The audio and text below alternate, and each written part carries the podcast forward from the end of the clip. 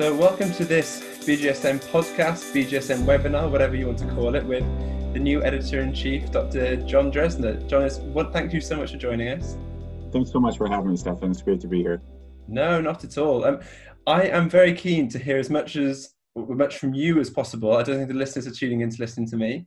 So I think it would be really good, as opposed to me actually introducing you this time, if you can give us a bit of background in terms of your academic, your clinical journey, and obviously what's led to you becoming the new editor in chief.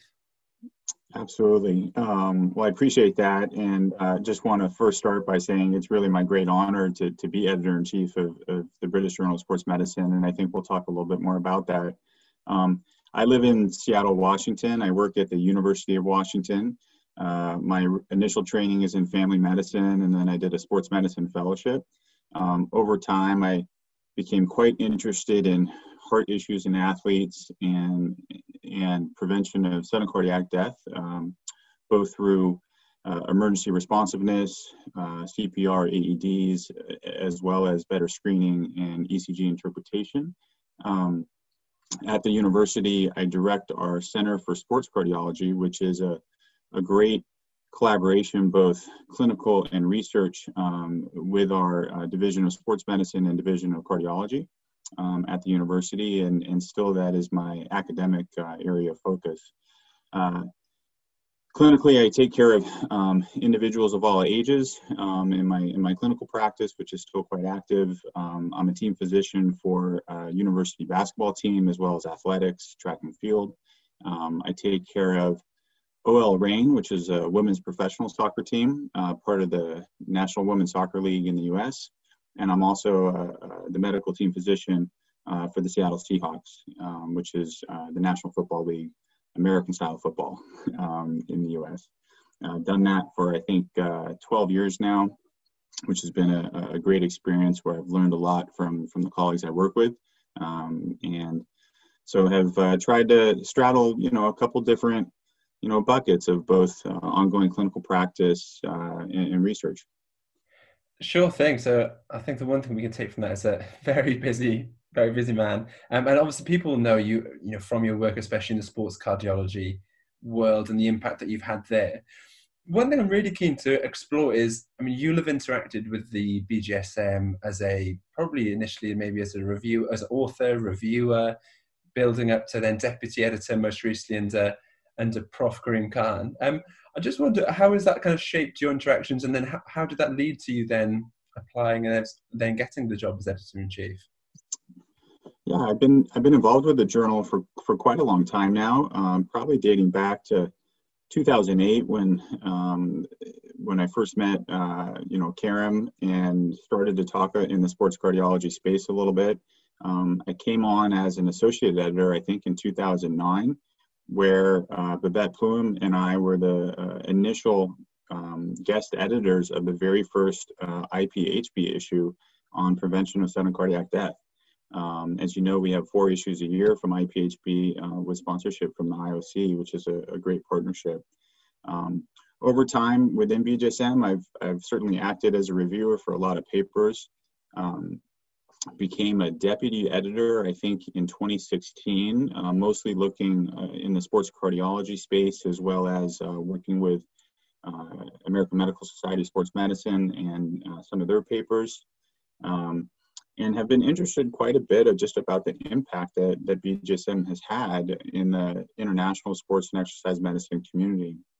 It's been um, so valuable for so many of us uh, to be part of a larger academic uh, sports and exercise medicine community that is really here for the clinicians and really here for the researchers um, you know physicians physiotherapists um, research scientists etc that all have similar goals you know to improve the the care of the patients um, that we're taking care of. And um, it's been um, my pleasure to get to know a lot of colleagues from, from different countries around the world um, and I think that's really one of the the, the gems of, of, of the journal is that international collaboration where we can learn from each other because um, no one has all the answers and, and some people are really doing some great things that are innovative um, that advance uh, the science, that advance patient care. And I think those are the, the areas where we, we can really bind together and our collaboration um, will lead to um, stronger outcomes from our patients, better research, better consensus statements. Um, you know, my my involvement just in like, for example, cardiac screening, um, where I learned so much from my uh, European colleagues um, related to screening, related to ECG interpretation. We were able to bring together um, international folks uh, from around the world about how to look at an ECG and make that digestible for a, a, sports and exercise medicine physician on how to interpret it. Um, you know, these are things that just wouldn't be wouldn't have been possible really without the relationships that I made um, through BJSM and and with um, some facilitation from from Karim, which I'm so grateful for. Brilliant. I think although he would absolutely despise us for going down this track, um, you obviously mentioned Karim, and I, and I think the words that he would probably be quite proud to, to hear banded around our community, you know, really breaking down the barriers, sort of some of the traditional barriers to engaging with research. Where, how would you reflect on the work that Karim's done over the last probably 10 to 15 years, and, and how, do, how are you looking to, to either carry on with that or to develop things further over the next few years? Yeah, I, agree with you. I don't think he uh, he wants us to talk about the future and not talk about the past, but um, I think it's very appropriate. We have to recognize the incredible leadership that, that Karim has provided um, to guide our discipline, to guide both the scientific foundation of our discipline as well as just the community that's been created. Um, we owe him massive appreciation for what he's done in the field, um, both as editor in chief and in other endeavors. I think some of the things that, that he's done um, from a personal standpoint with so many individuals to mentor them to, to give them guidance to make uh, connections. I've also i've often thought of him as the sort of the master connector that of, of connecting people with like interests uh, from different areas and then him sort of stepping out of the picture. And he's just done that so gracefully um, and, and, so we're all grateful for what he's done uh, to, to boost our, our, our progress and our careers and, and to, give us opportunities.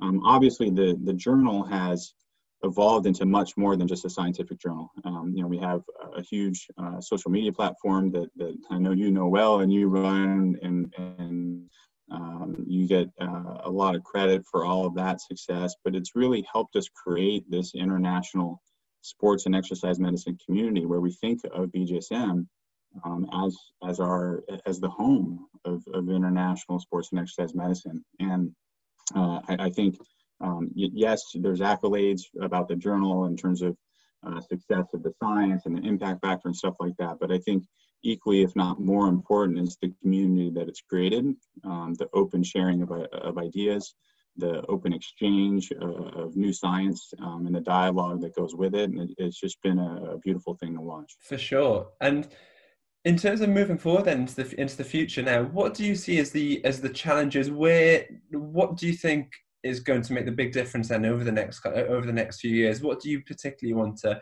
want to focus on? What can readers, listeners, and the likes look forward to to seeing that might be a little bit different? Yeah, um, you know, with with with more success um, becomes, I think, comes more responsibility, and you know, the journal is is uh, having a lot of influence within sports and exercise medicine and within medicine in general. And um, I think we have to stop and reflect on our role as sports and exercise medicine clinicians or researchers on how that impacts um, the, the, greater good um, and how we can help create a, a, healthier world. And to the extent that sports and exercise medicine can do that, I, I think that should be a priority. You know, where prevention programs are not something just for the elite you know they're they're for all athletes at all levels and how can we get those into you know schools or um, youth sports where they don't necessarily have the same resources?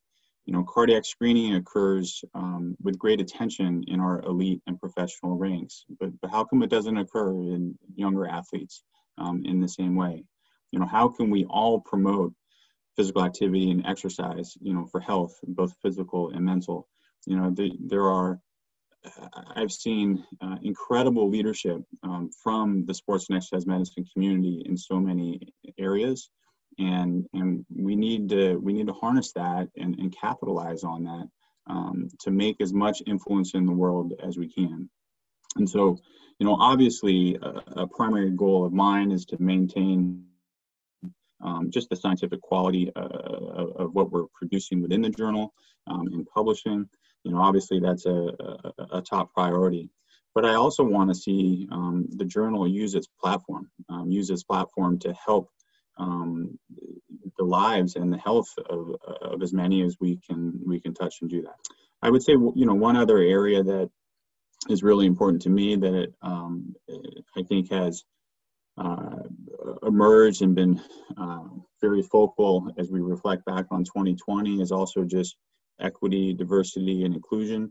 The, the importance of, of social justice, uh, our awareness about systematic and institutional racism, um, there are many crises that have gone on um, in 2020 um, that are not COVID related.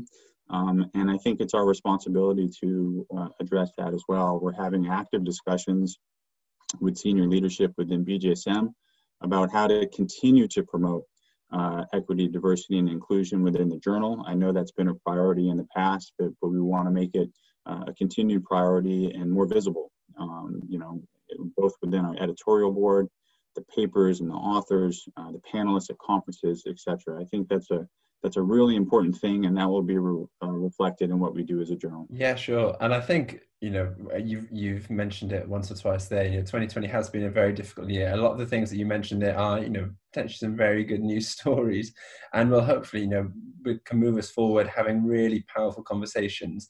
And like you said, hopefully we can use the journal as a force for good um, and I think hopefully our listeners, our readers will be able to jump on the jump on that bandwagon and, and work with and use the journal as a platform, like you said, to to really enforce change, um, which I think is really exciting.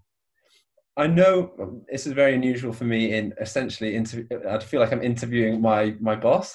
Which I don't think many people get the experience of doing. Um, but I think it's been it has been brilliant catching up. As I said, I'm sure that listeners, readers around the world will know will know your name, will have seen you talk around the world as well. But hopefully, they've got a bit of insight into what to look forward to over the next few weeks and months. Um, just in terms of, I know that you're obviously on Twitter yourself. You've got your own personal handle and things. Um, if people want to get in touch, what's the kind of the best way for almost kind of a quick comment as we say your Twitter handle is uh, at Drezner John, uh, D R E Z N E R J O N. Um, they can also email me. Email is a great way to reach out. Uh, jdrezner at uw.edu. Um, and, and, really happy for those exchanges. I've connected with many people, uh, either email or, or a quick, uh, you know, video call like this. Um, and it's really helpful to, to share ideas and, and to share interests. And I think for all of us, you know, 2020 has been a hard year, and I think 2021 brings a lot of hope. You know, there's we need to get through this pandemic. We now have vaccines that are that are out and, and people starting to receive. Um, there's so much work to be done. The the whole pandemic has created uh, areas of medicine and research that are new, um, um, and and we need we need help there and, and progress. Um, and, and, then we just need to move move forward in, in so many places. So there, there, I think as hard as 2020 has been, I think there's a tremendous amount of energy for 2021 and what we can look forward to. Absolutely. And I guess this is probably the last BJSM podcast of 2020. So maybe we can use this opportunity to, to, to wish our listeners a, a, happy festive period and a very successful 2021. And hope, well, by not putting out a podcast next week, maybe we can give people a bit of an opportunity to, uh, to relax and to recharge the batteries. I think that's a great idea. Wonderful. Well, thank you so much for joining us, John. Um, I, I will. I've no doubt that our listeners, our readers, will obviously be hearing from you, hearing and reading your work over the next few years. But really appreciate you uh, you join you joining us. Yeah, thanks so much for having me, and, and, and happy New Year to all the listeners. Wonderful. Thanks, John.